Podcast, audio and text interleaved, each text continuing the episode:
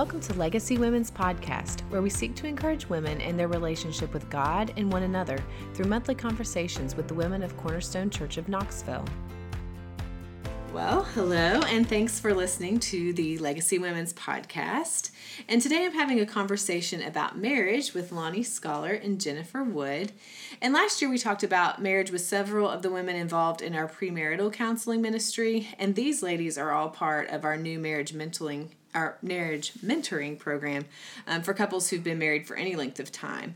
Um, but even before their involvement with the Marriage Mentors program, these ladies have been encouraging and counseling couples for many years. So I wanted to draw them out so we can benefit from their wisdom.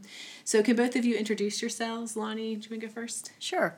I'm Lonnie Schollard, and I am married to Tom, and we have three children. Uh, our son Chad is um, here in Knoxville, and he has six children. And then our daughter Jill is in Winchester, Virginia, and she has a daughter. And then Valerie is here in Knoxville. Hi, um, I am Jennifer Wood, and I am married to Michael Wood. And we have three kids, all grown, married, all live here in town. Our oldest has two children. Our middle has three, and our youngest has three, and one that's due was due yesterday. Oh, wow. So, so anytime we'll have number eight coming. Yes. How many years have each of you been married? Uh, 45. I've wow. been married.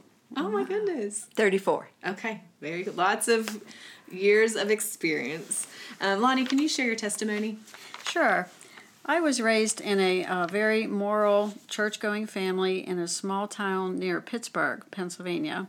And as a little girl, I was very shy and anxious and fearful and would get homesick, even staying overnight at my grandmother's house, which seems kind of crazy. We attended church regularly, and I remember loving to sing the hymns and hearing Bible stories, but to me, they were just stories. I had no idea how they related to me and my life. In middle school, I came out of my shell a little more and made some friends some of whom were not great influences. Then at the end of ninth grade, my dad made a career change and we moved from our small town to a suburb of Pittsburgh. My dad's new boss was a Christian and he invited us to visit his church. It was in a Sunday school class there that I heard the gospel for the first time. I remember the teacher saying Jesus wanted to be my Savior and my friend. I was lonely, in a new school, new surroundings, and so the idea of Jesus as a friend was pretty appealing. And that day I confessed my sins and asked Him to be my Savior. I didn't really have any idea this was a lifelong commitment, but Philippians 1 6 tells us that He who began a good work in you will bring it to completion. I didn't tell anyone I'd responded to the gospel because I really didn't know I was supposed to, but I later learned that my dad had given his life to Christ during that time as well. We didn't stay at that church, but looking back, I see how that divine appointment began a life of following Christ. In the Psalms, David talks about being lifted out of the miry clay. As I reflect on that time in my life, I truly was lifted out of the miry clay, and I was at a crossroads, and by God's grace, He plucked me from the path of destruction and put me on a path of following Him. That year, I became involved in Young Life and was really enjoying it when my family decided to return to our small town only 11 months later. We returned when, and we found a new church, and it was there that my mother heard the gospel and responded. We joined the Baptist church, and this is where I really began growing in my faith and realized the truth in Ephesians 2, where it says, And you were dead in your trespasses and sins in which you once walked following the course of this world, following the prince of the power of the air, the spirit is, that is now at work in the sons of disobedience, among whom we all once lived in the passions of our flesh, carrying out the desire of the body and the mind, and were by nature children of wrath, like the rest of mankind. But God, being rich in mercy, made us alive together with Christ. God moved our family to a place where I could hear the gospel and He moved us back to a place where I could grow in my faith. And then God brought Tom to that church five years later. It is only because He first loved me that I'm here today. Mm, that's great. Well, thanks for sharing that. Um, let's launch into the questions on marriage. So the first one I had was just personal. What is the biggest thing that God has taught and or grown you in in your own marriage, Jennifer? What? Um, I would have to say that um, it is to seek Him first in everything. That um, I feel like you can't really or that God won't really allow your husband to meet your needs if you haven't allowed God to meet your needs. Hmm. Um, and if you are looking for contentment only in your husband, it's not going to happen. You have to get that contentment from God first, and then it's kind of like your husband is extra contentment on top of that and that um, you that contentment that you have cannot be controlled by your circumstances because sometimes marriage may end up looking different than you thought or you may be going through a rough time in it and so if you're looking to God then he will give you what you need to navigate through those harder times how um how have you grown in doing that, seeking the Lord first over the years? Um, there were um, times in our marriage that were when when I was when we were first married. My husband was not a Christian, so there were lots of times when I had to turn to God to um, get my a security from and that type of thing because my husband was not in a place to be a husband as as Christians we think husbands should be so I guess in all that it just there were lots of opportunities for me to learn to trust God 1st mm-hmm. and for him to help me through circumstances that weren't maybe the best circumstances and that type of thing. Mm. Yeah, good. What would you say, Lonnie? Um, I think for me, patience was the number one thing that was really tough. You know, I was raised in a, a home where um, we were expected to do a lot, and for some reason, in my dad's world, everything was on a, a tight timeline. So the faster you could get things done, the better. And so, and he never wanted you to come to him with a problem without having the solution already. You know, he, he it was okay if it wasn't the right solution, but he didn't want you to just lay out the problem and so now what do I do? So we had to figure it out. So when I met Tom, he's a very contemplative person. and so, you know, we would be talking about making a decision and within 30 seconds I already had it and he would still be thinking about it and i would just be thinking what is your problem come on let's just do it you know and the lord just really had to work in my heart to be patient and i really had to almost work at keeping my mouth shut and just waiting and the beauty of it was is as i learned to wait most of the time my immediate thoughts and solutions were horrible. And Tom's contemplative thoughts were really the right thing. And sometimes, even if he would tell me what he thought, then I would think to myself, oh, that's not a very good idea. But the Lord would quicken me and say, just let it go. And it would work out great, you know. And so he just kept proving to me over and over just be patient, just trust me and trust Tom. And it it just has grown over the years to to be patient and waiting and it just turns out that Tom is very contemplative and he thinks things through where the, where I'm m- more rushing into decisions, you know. So that's how it's worked for us. Mm, that's good.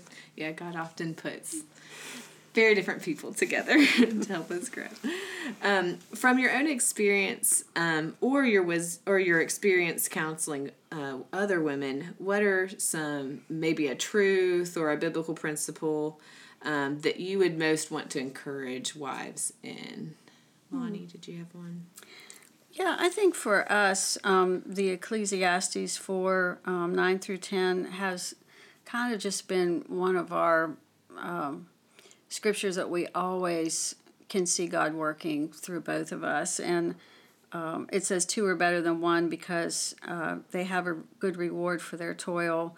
For if they fall, one will lift up his fellow. But woe to him who is alone when he falls and has not another to lift him up.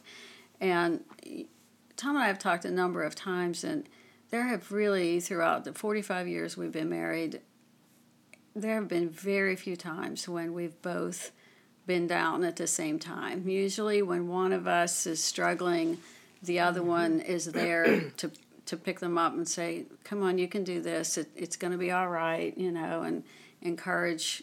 We just encourage each other, and so that to me has just been very valuable. You know that I know that if I'm struggling, he's there for me, and when he struggled, I've been there for him. You know, so it's it's really that scripture has proven itself. Mm. Um, I think for me, it's um, that He always provides what you need for the walk He has called you to walk. Um, if there's been times where your marriage has been hard, or if you have a child that can be that's difficult, I feel like if you lean into Him, He will give you what you need for that circumstance. Hmm.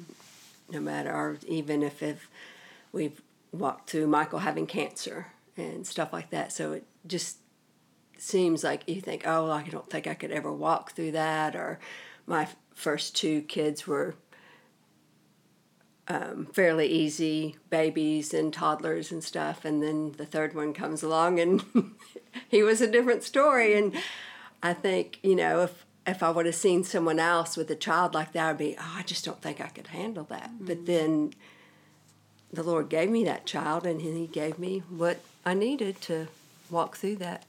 So I've just find that if you lean into Him, He will take care of you and give you what you need. Mm-hmm. Okay. Um, what is so we know from when we read Genesis, it talks about you know God creating him Adam and Eve, and God bringing Eve to Adam, and and he says he's made her a helper fit for him. And so we know that as wives, God has created us to be the perfect helper fit for our husband. So I just wondered what is uh, what would you say is a number one way that a wife can be a helper to her husband, Jennifer? Um, I feel like this is a little bit like love languages mm. that probably every husband has a different thing that he likes his wife to do that encourages him or makes him feel like she's helping him and that sort of thing. Um, for Michael, uh, it's very important to him that I show him respect, and he likes me to be present.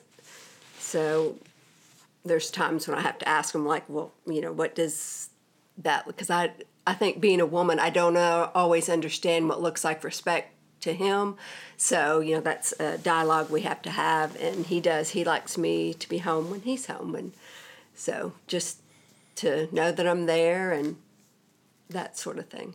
Hmm. That's good. Um, this is a question that I asked Tom about because I wasn't really sure exactly, you know, I just said, How do I help you? And he, he told me that, especially when he was working um, and our kids were younger, he said it was so helpful to know that he could go off to work the house was taken care of.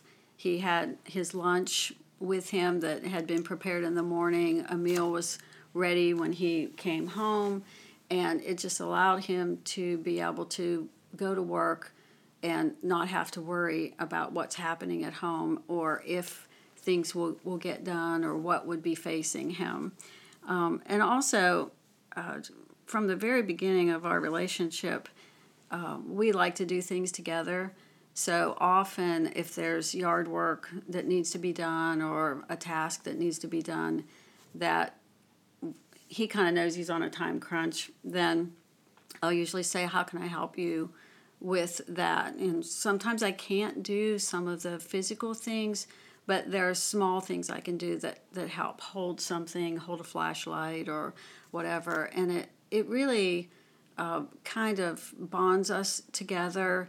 And when we're finished with that project, we feel like we've accomplished it together, which is which is really a good mm-hmm. a good thing, I think.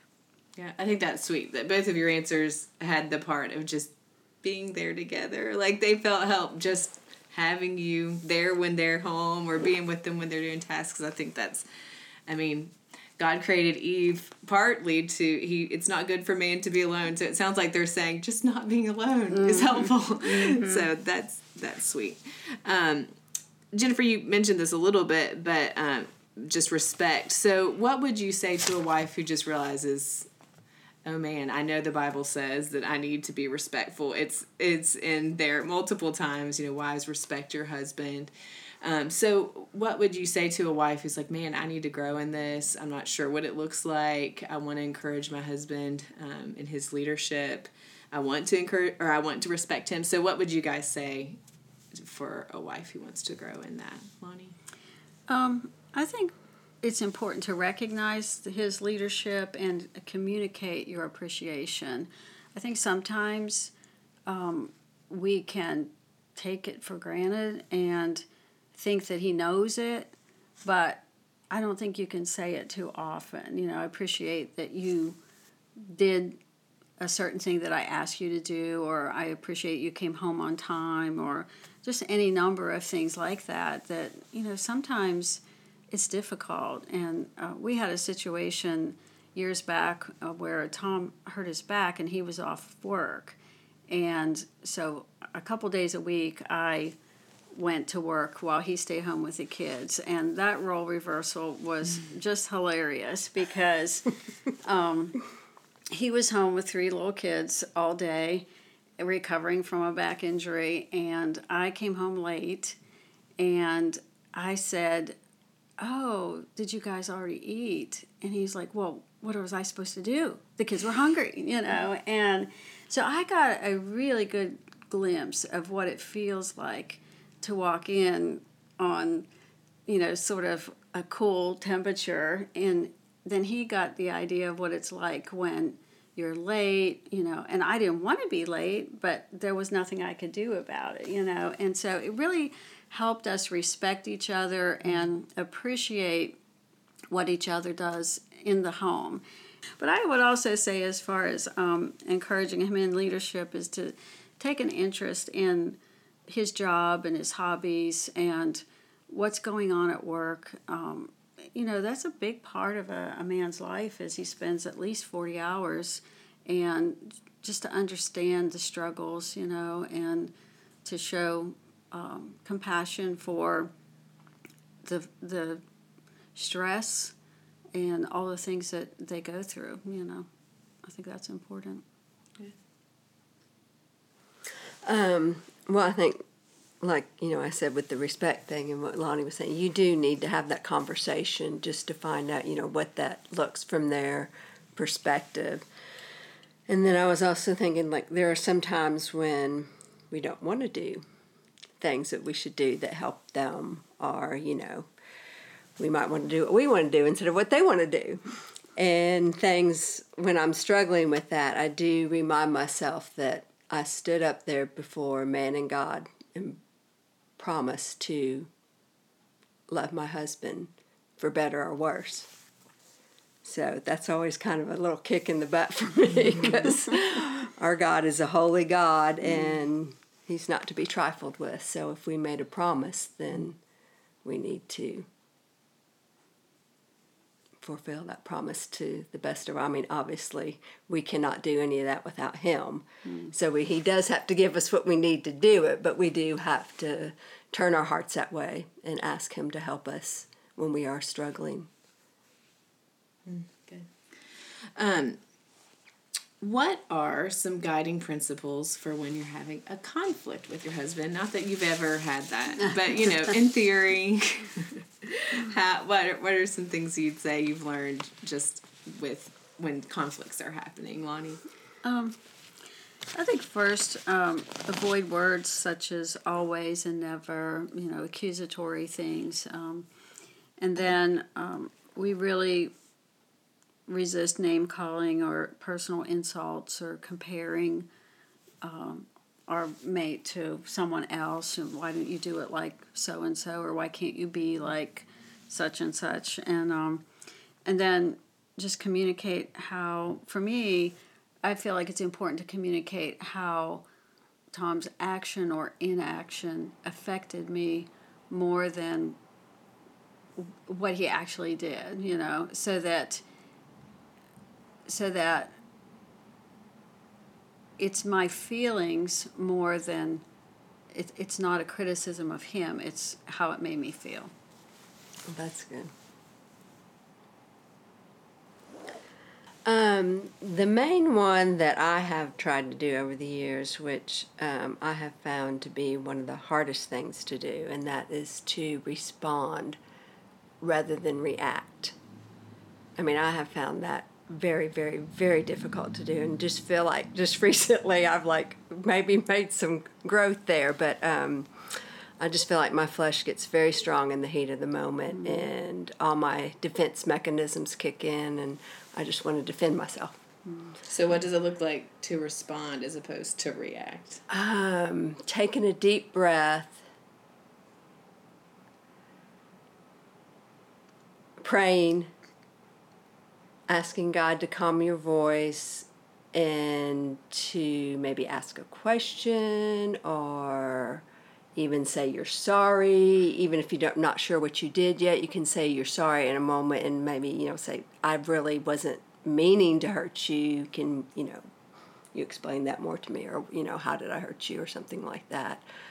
Can't think of a specific instance right now but yeah just slowing down. Mm-hmm and taking a breath and talking to God, asking for His help in the moment, and sometimes even being quiet for a few moments.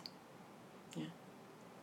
Uh, for Lonnie, I what you said about talking about okay, not just okay, you did this or you, you know, I I didn't like it when you did this or whatever, but more talking about you know this is how I heard that this is how it affected me, this is how it tempted me um, I've heard Jeff talk about that. Just mm. you know that that's a that can be a helpful category.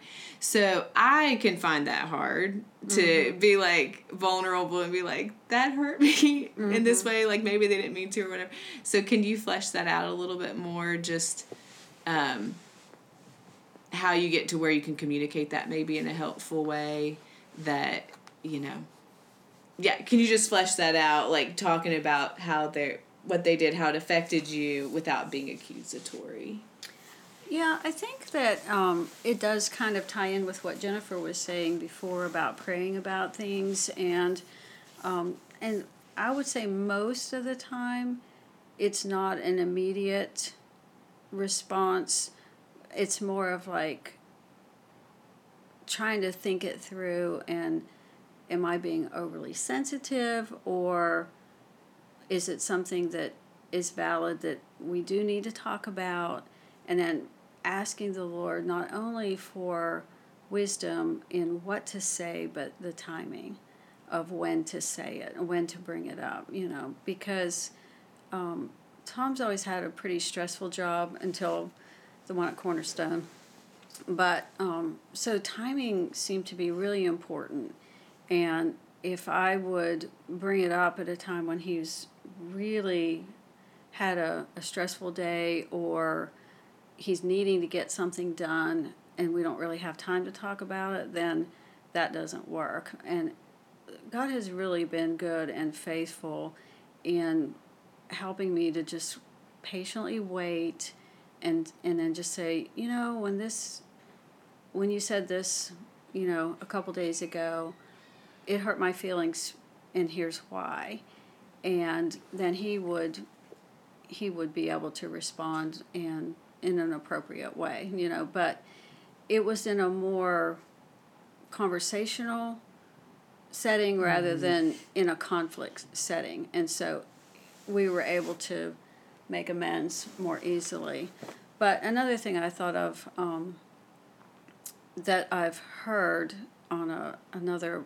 uh, radio broadcast about marriages was to, um, if there's a conflict, to repeat what the person said back to them as you heard it. Because sometimes our minds tell us they're saying something different than is actually being said or they meant something different. And so sometimes if i just say did you mean this?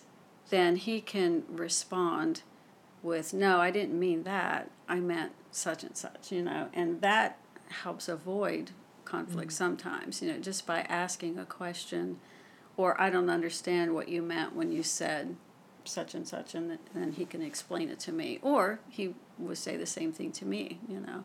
In fact, back to the respect uh, question, you know, early on, there were a couple times when I said things that w- wouldn't have were inappropriate in a group setting. And he told me about it and of course i asked for forgiveness. And um, it was very important to learn that early on you know to not say anything uh, critical in a group setting you know uh, or have conflict in a group setting. If those are things that we need to have privately. Mm, that's good.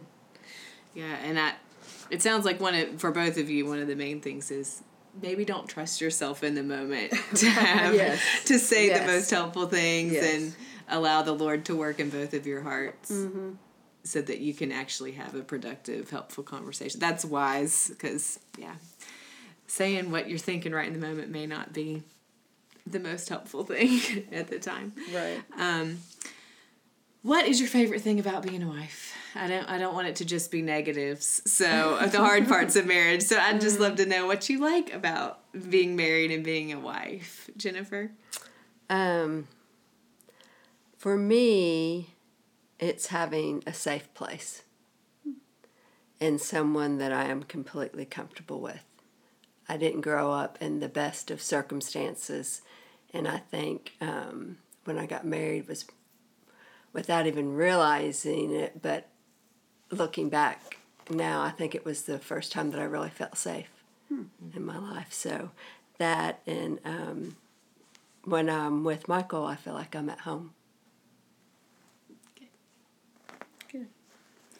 Um, I think I asked Tom this question too, and um, it's it's funny. After forty five years, I guess you just start thinking alike, you know. but we both said companionship. You know, just being together, doing things together and um, when I we got married in 1973, and uh, in Pittsburgh, if you weren't a Pittsburgh Steeler fan, then you were a pretty lonely person. And I didn't know much about football, but I learned very quickly because I realized that I was going to be by myself on Sunday afternoons, you know, while he watched the game and would risk him going off, you know, watching the games with other guys or whatever because I wasn't interested. And so I, I learned football very well, and that's, that's something that we enjoy watching together even today, you know. So we've kind of taken interest in things that each one of us have liked and enjoy doing them together. And um, so we just like being together and the companionship that marriage brings. Mm, good. Um, what would you say about how just the truth of the gospel and how it encourages us as wives, just as we think through our marriages. Um, Lonnie, what would you say? Um, when I think of the gospel and how um, it encourages us as as wives, I think of Ephesians five, where it talks about the uh, wife submitting to her husband, and then the husband loving his wife as Christ loved the church. And so for me, just as Christ has laid down his life for me, I see that picture through my husband who sacrifices for me and who loves me and cherishes me unconditionally. Um, the gospel calls us to put others before ourselves.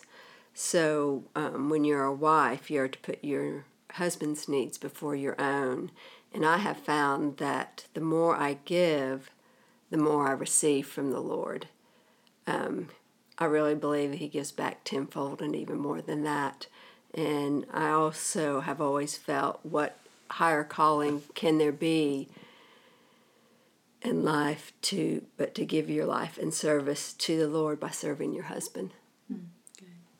I love both of your answers because I know people listening are going to be in very different circumstances, whether they're excited about where their marriage is, or maybe they're really discouraged, or maybe they're not married at all and they want to be. And I just think remembering that our marriages are a picture of the gospel, and even when we're not married, we're or not married, or our marriage isn't going well, we still because of Christ get to experience mm. the companionship you were talking about, the ability to serve someone else, mm. um, and receive Christ as our husband who laid his life down for us. So I just love that, you know, those examples you gave encourage everybody, you know, whether they're, you know, happily married or not, or they want to be married, just that marriage really is a picture of the gospel and we the ultimate joy is in Christ and then marriage is just an extra benefit we get to enjoy because of him. So that is very encouraging. And um, thanks so much for sharing. Thanks for the work you're doing with the Marriage Mentors program. And I did want to end by